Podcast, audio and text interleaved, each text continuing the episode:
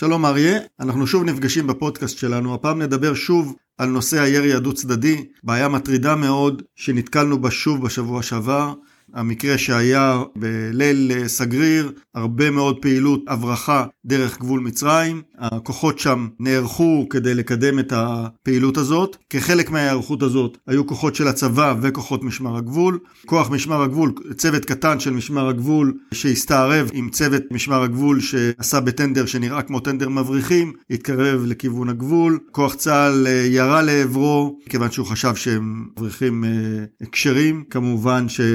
זה היה ירי מצער, מקרה דו צדדי כמו שחווינו לפני שבועיים אה, באסון שהיה עם אה, יחידת אגוז. למרבה המזל, שני אנשי הצוות רק נפצעו, והמקרה הזה נגמר בסופו של דבר בנס. מקרה אחר שהיה בגבול ירדן-סוריה, מקרה דומה, הלוחמים הירדנים ירתו מבריחים שניסו להבריח אה, סמים מסוריה לירדן וחיסלו שמה 14 איש, כך שהתקרית של צוות המסתערבים של משמר הגבול הייתה יכולה להיגמר אחרת לגמרי. כן, אנחנו מעלים את הנושא הזה של אש דו צדדית אחרי האסון ביחידת אגוז. הפתרונות הם פתרונות, אבל לא נוקטים בהם. דיברנו כבר בעבר שראשית צריך להיות תיאום בין כוחות. אם פועלים באזור מסוים כוחות כמו משמר הגבול וחיילי צה"ל, צריך להיות תיאום.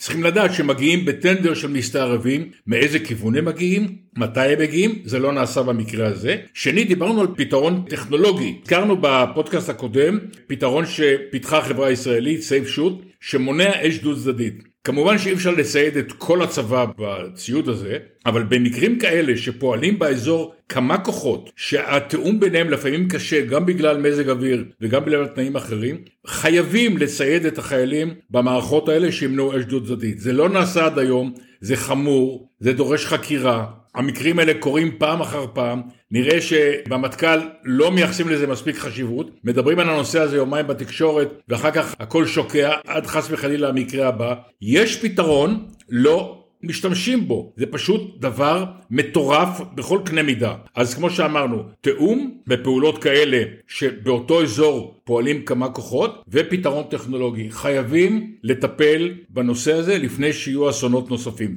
מסכים במאה אחוז. הפתרון הוא פשוט, הנושא עצמו הוא מורכב.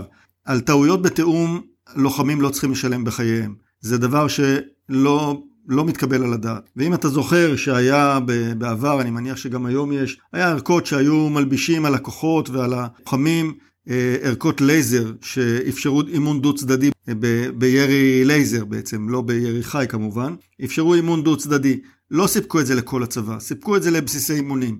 אותו דבר ליחידות מסתערבים, ליחידות מיוחדות, כוחות שפועלים בהסתערבות או בחשאי, או מתכוננים כדי לבדוק אה, כוננות של בסיס. כל דבר כזה הם חייבים להיות מצוידים באמצעים שמאפשרים זיהוי אה, כוח ידידותי כדי למנוע במקרה טעות אובדן חיי אדם.